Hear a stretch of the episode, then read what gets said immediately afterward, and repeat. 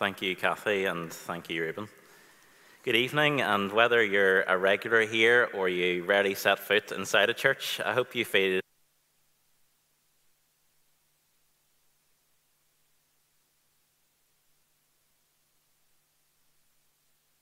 As a junior doctor, you're always taught first things first, introduce yourself.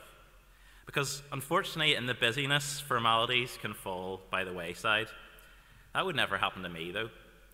Recently, I was at a particularly hectic clinic. I, I brought this wee lady in, uh, said my name, and figured out her expectations. Her case was complex. I, I spent probably the guts of an hour listening to symptoms, explaining scan findings, diagnosis, treatment options. As the patient was getting up to leave, she thanked me, but then asked a startling question Are you planning on becoming a doctor then? I couldn't believe it. What did she think I spent the past hour doing other than being a doctor? But it was my fault. I never introduced myself as a doctor. The evidence was certainly there to suggest who I was, but because the introduction wasn't, she completely missed the point. She could have been away home thinking, that was all very good, but I really would have preferred to have seen a professional. This evening, our title is Introducing Jesus from Matthew 3. But come on, Matthew, let's just skip to the good bits, uh, the, the signs, the moral teachings. But no, introductions are essential. Whether you're starting out investigating who Jesus is, or you've been a follower for decades, all of us need introduced to Jesus again. You can know the stories, know about the cross, see the evidence for who Jesus is, but still completely miss the point. Skip his introduction, miss the blueprint for who he is, and you're just like my patient on our way home. So, what's Matthew's aim? His gospel is written with Jews in mind. Matthew is not the first gospel written, but we find it at the start of the New Testament because of its unmistakable links back to the Jewish scriptures. He quotes from these over 60 times, always to emphasize that Jesus is the fulfillment of prophecy. Last week, Tim walked us through the first two chapters, whereas Luke opens his gospel by tracing Jesus' humanity all the way back to Adam. Matthew's more concerned about showing Jesus' Jewish kingly heritage through Abraham and King David. In Matthew 2, prophecies of a new ruler and rumors of the newborn king terrify the paranoid Herod. Two kingdoms collide as opposition from the rival kingdom of this world is manifest in murder. Do you see that the big idea of Matthew already is that Jesus is the long awaited Messiah King? Matthew obsessively wants to introduce us to Jesus, the King of Israel. My big question for you tonight is this Have you been introduced to Jesus as the great King and Son of God? As an eyewitness to his glory, bringing events into focus through the lens of the Old Testament, Matthew says that the rescuer, the Messiah of promise, is the Jesus of history. Do you believe that this evening? Do you live like Jesus is King? Tonight I'm suggesting we divide the narrative into two scenes. Scene one, introducing Jesus, the great king who requires our repentance, verses 1 to 12. And then scene two, introducing Jesus, the beloved Son of God, who makes us right with our Heavenly Father, verses 13 to 17. So, firstly, introducing Jesus, the great king who requires our repentance. And to help us unpack this, I'm proposing we use six short questions, the five W's and one H, much to the dismay of school teachers everywhere. So, question one Who introduces Jesus? John, Jesus' second cousin, born into the priestly line to, to elderly Zachariah and Elizabeth, was remarkable.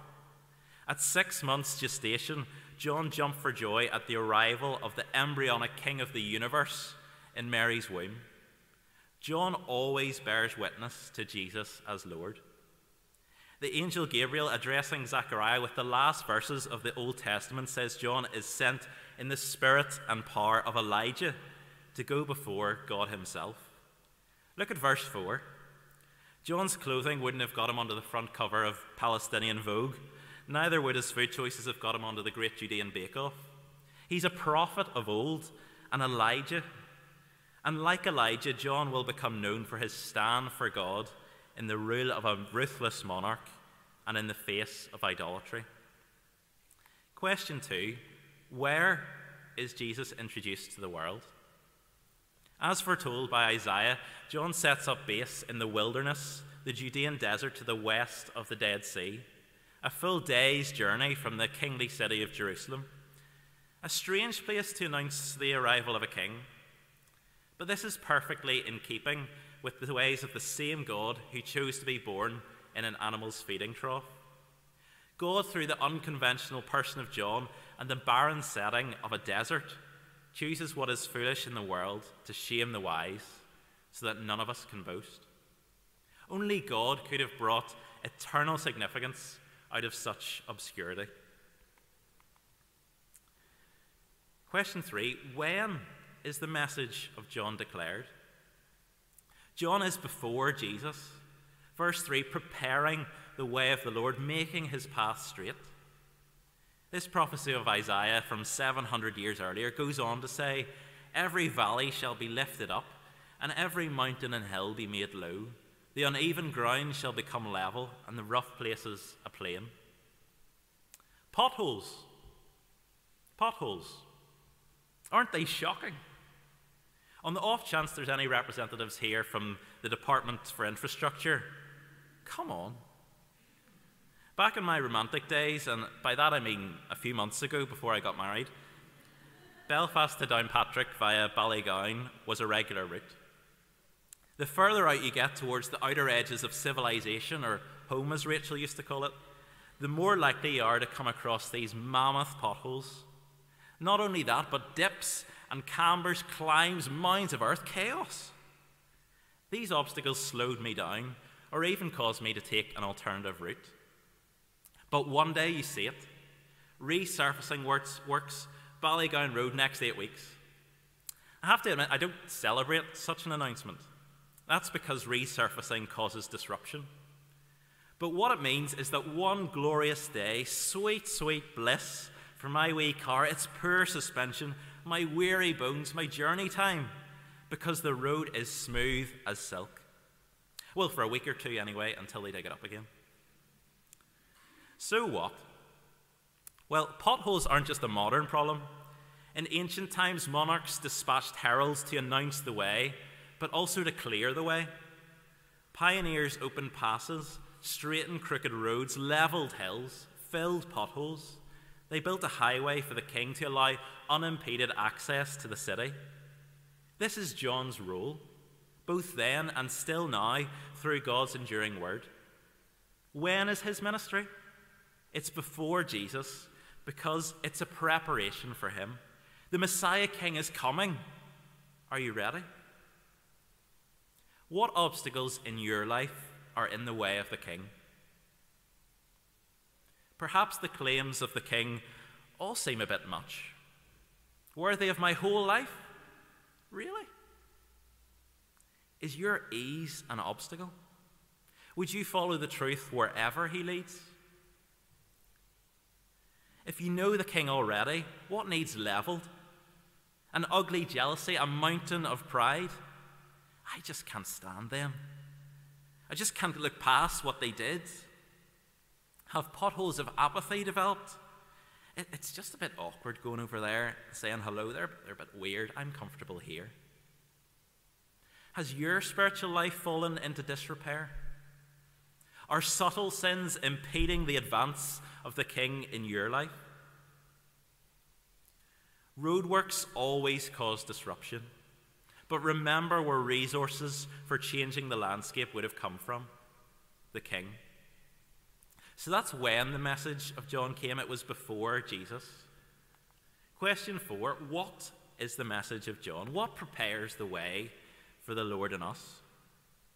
Verse 2 Repent, for the kingdom of heaven is at hand. Repentance. A word loaded with bad connotations. But what will be the first word of Jesus' ministry in Matthew's Gospel? How about the first word of instruction to his disciples after his resurrection? You guessed it. Repentance is foundational to everything Jesus the King is about. It's not, it's not a one off either, it's an ongoing process of preparation and road upkeep to allow Jesus to advance in us. Maybe you think repentance, repentance is just something we do to reach a neutral state from which we can assess our options. Clean up your act a bit, then maybe follow Jesus, maybe not. What is repentance? It's not just feeling sorry for wrong. There is a godly grief that produces repentance, but repentance is not merely feeling sorry. It is obedience to the command to turn around and head a different direction. It's a doing word. Is repentance something we must do before we can come to God then? Yes and no. Repentance is necessary to come to God, but repentance does not describe something we do before we come to God repentance is what coming to God is. Imagine you're in Lurgan. Traumatic, but go with it. Apologies, apologies to anyone from Lurgan. You're supposed to be at a friend's in Belfast for dinner. Somehow, in a daze, you've ended up in Lurgan. Your friend calls, Where are you at? Come to Belfast, I've got this delicious spread ready for you. What do you do? It's obvious, isn't it? You turn around 180 degrees, back onto the M1, and come to Belfast. Regret apologising for being in Lurgan, that in itself isn't going to get you to Belfast. Maybe you stop heading in the wrong direction, three point turn, and then park up. Sorted. No, that's ridiculous. You must leave Lurgan and come to Belfast. Repentance is turning around and going to the correct destination. It's not just feeling something. John is calling here for us to come to the kingdom of heaven. Repent because the kingdom of heaven is at hand, it's near. Repentance is not turning a new leaf, getting rid of some bad stuff, and then assessing your options. No. Deep down, we all know we need something much more radical than that. Turn from sin to King Jesus. Be fully invested in his kingdom values of dependence, humility, love. Joining Jesus' kingdom is a complete 180 from the hypocrisy and violence of the rival kingdom still operational today. You can't have a foot in both camps. You're either in Belfast or you're in Lurgan. Not both, not even a bit. Which kingdom do you belong to? So that's what the message is it's repentance. Question five How should we respond to John's message? John the Baptist is so named because he uses ceremonial washing previously for non Jews, for Gentiles converting to Judaism, and he uses it to demonstrate what it means to repent. Don't let the shock factor be lost on you. Jews, Abraham's descendants, saw themselves as the favoured race. They thought God's judgment was only for un- ungodly Gentiles because Abraham's merits were sufficient for all his children. But Jews were getting baptized just like Gentiles. When lineage was everything, this said, actually, we, despite the privileges of being God's people, are as far from God as any Gentile. This was incredible. Through baptism, they demonstrated repentance. Self righteousness was washed off. Lies were turned towards the coming king, evidenced by real action. This is how we respond to John's message real action, demonstrating real change of direction. Right on cue, onto the stage strut the Pharisees and Sadducees, the ruling class of the current kingdom. From John's sharp rebuke, we see there has been no real, real turning on their part to the new king. These leaders claim worthiness because of physical lineage, being Abraham's family. John says, however, in verse 7, that they belong to the brood, the family of vipers. Their spiritual lineage is of Satan. John is not too harsh here. The fruit that the religious leaders bear is rotten because in their actions they will reject the rule of the heavenly king and bay for blood. Are the Pharisees just 2D pantomime villains we boo every time they step onto the stage? How were they not prepared for the king whom they knew better than most had been promised? In a word, pride. Blinded by self reliance and status, they, they did not see that the foundational step into the kingdom was humble repentance. Nothing in my hands I bring, simply to the cross I cling. Humility is accepting reality, after all. The Pharisees did have nothing. In verse 9, John points out even their precious ancestry was from God, not from themselves. The religious elite are a sobering case study. Look at the warnings of verse 10 and 12. The king is kind, but refusing his rule is rebellion. The crowds get it because those with least are most likely to realize their need. This is how we respond to the message. Jesus will soon say, Blessed are the poor in spirit, for theirs is the kingdom of heaven. How have you responded to the message of repentance? If someone were to ask you, What makes you good enough for heaven? what would you say? What do you think? If you answer that question in the first person, you've already gone completely wrong. I. I do this. I don't do that.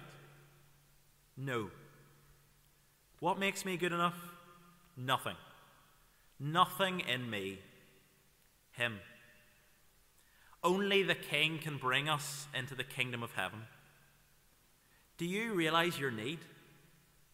Have you declared spiritual bankruptcy? Does your life, verse 8, bear real fruit, real action in keeping with repentance? Good works do not attain salvation, but if there has already been real change in the root system, this will be evident in good fruit. Are your roots, and, and by that I mean is your identity, your, your dependence in Christ? If not, in clear parallels with Psalm 1, we are useless chaff, bad fruit that withers and dies, cut off from life. Such wasted existence has chosen the baptism of fire forever in hell. Are you reliant on yourself or on King Jesus? The only entry requirement to his kingdom is nothing. You need only need. I wonder what we have Abraham as our father translates to for us today. I have science and reason as my father. Well, can everything really be explained by atoms? I'm a good person. I'm not as bad as them. I, have I've never done anything really bad.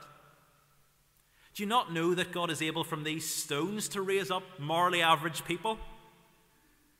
Stop elevating yourself above others. Don't believe the lie of our culture that you are enough. What if you're not?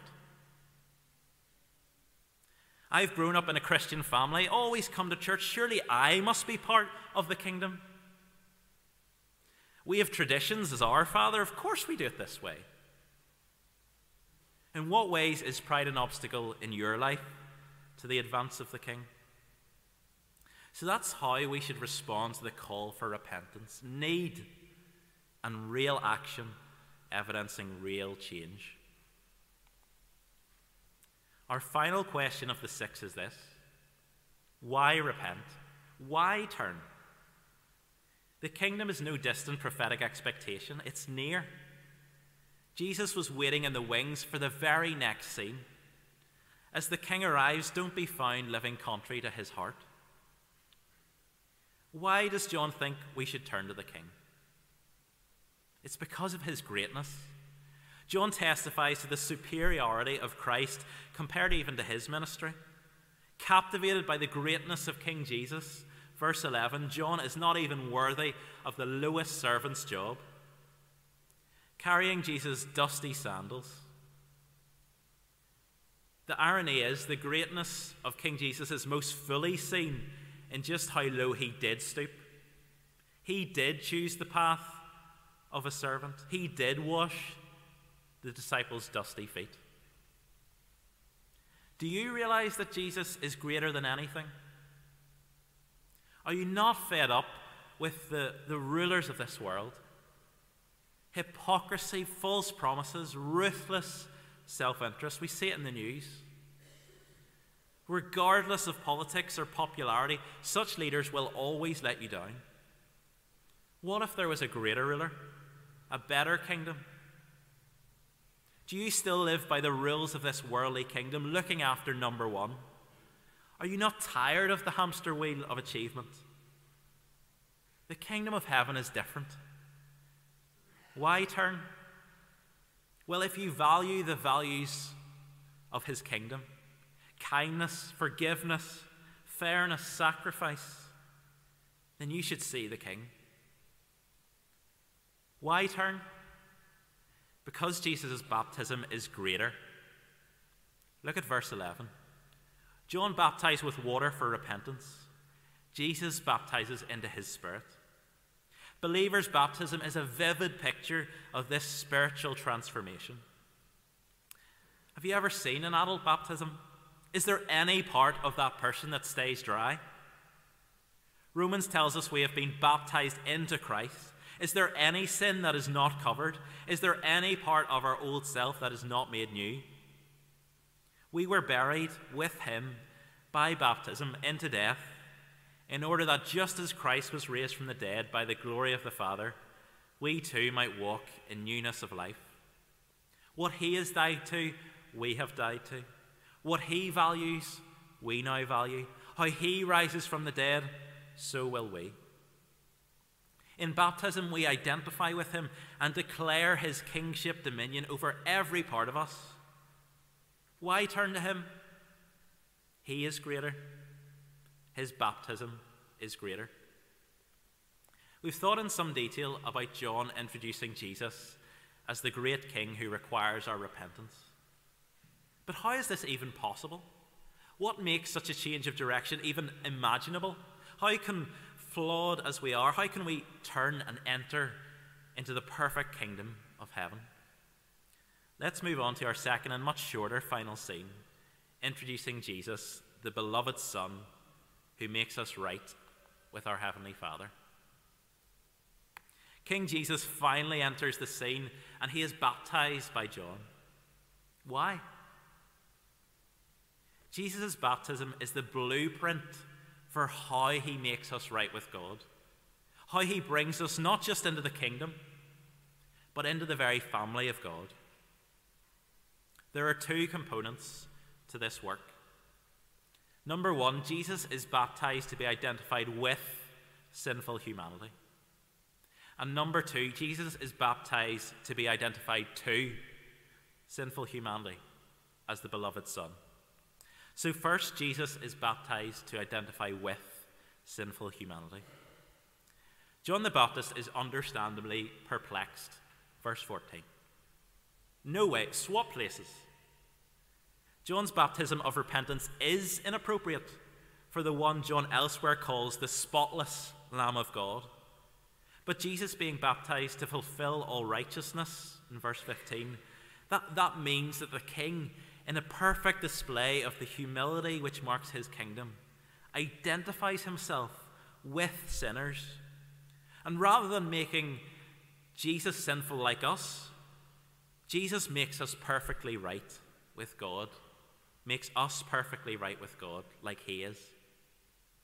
Jesus is the spotless Lamb of God, but he's also the spotless Lamb of God who takes away the sin of the world. This is God Himself, remember, in skin, identifying with you. Think about that for a minute. Do you think of God as far removed from you? What would you have seen that day? A carpenter from despised Nazareth, waiting patiently in the queue. Just another sinner in a long line of them, you might have thought. But no, this is Emmanuel, God with us, being numbered with the transgressors, identifying with you. Vitally, though, Jesus is baptized to be identified to sinful humanity as the beloved Son of God. As Jesus comes up from the water, the Gospels testify that the heavens are visibly opened, the Spirit of God rests like a dove on him, and the, the Father speaks. This is my beloved Son, with whom I am well pleased. The Son being baptized, identifying with sinners, becoming sin for us. Upon seeing this, the Father cannot help but rend the heavens apart to declare his great love for his Son through the Spirit. He clears up any doubt. Jesus is not another sinner in a long line. The Father introduces Jesus to the world as the beloved Son of God. Jesus is the Son of God. Do you get how outrageous a claim that is? What does it mean? Jesus being God's Son means he is loved and approved by God. The Father is well pleased with the Son, verse 17. Well pleased with his perfect life. Well pleased with his perfect, obedient, self sacrificial, eternal person, most fully evidenced in his death. Earthly fatherhood and, and sonship give us the faintest glimpse into this indestructible love. Secondly, Jesus, being God's Son, means he carries the authority of his Father. In those days, certainly more so than in our culture today, a son was seen as a perfect representation of his father, one and the same, in the same line of business. That's why in the parable of the tenants, the owner of the vineyard sends his beloved son, the heir, on his behalf. If you know the Son, you know the Father. If you dishonor the Son, you dishonor the Father. Thirdly, Jesus being the Son of God means he is the heir of all things. God is king. Jesus is the kingly Son, the inheritor and ruler. God so loved the Son that he gave him the world. That's Psalm 2, alluded to at Jesus' baptism. You are my Son. I will make the nations your heritage. But this king is unlike anything you've ever known, because although God so loved the Son that he gave him the world, God so loved the world that he gave his Son.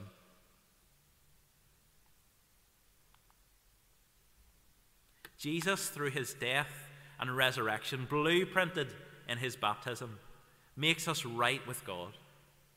Jesus, being God's Son, means God is well pleased to accept his perfect life and sacrificial death as our substitute. Jesus, being God's Son, means he has the authority of his Father to forgive our sins. We know the Son, so now in him, his Father is our Father. Jesus, being God's Son, means that as he identifies with us, God the Father delights to be well pleased with us. The perfect Son shares with us the privileges he deserves as heir of all things. He draws us into the very family of God, into a restored relationship with our Creator and Father, into the type of eternal love of God that even he enjoys. Jesus is God's beloved Son, and so we, magnificently, are sons and daughters of the Most High. Have you been introduced to Jesus? You have now. Keep reading on. See what is different, what is greater about the kingdom of heaven. Don't stay on the outside. The King himself invites you in. Being lo- known and loved by God as your Father is so much greater than anything else. For those of us who do know the King, by prayerful dependence, let's introduce others. Our King is not distant. He went down into the watery grave, but praise God, he came up again. He's alive today. He has baptized us into his Spirit, and so we are empowered for his kingdom building by the same Spirit as he was. That's us done for tonight. Introductions are important. Don't be like my patient. Now you've been introduced to Jesus, don't miss the whole point. Don't go away without realizing who he is. Jesus is the great king who requires our repentance. Have you done that? Admitted you need his help? Turn to him today. Then keep looking to him. He is the beloved Son of God, introduced by the Father. By his death and resurrection, he makes us right with God. He changes everything. And one day he will return to bring about his kingdom on earth as it is in heaven. Do you belong to him? Trust him today. Let's pray.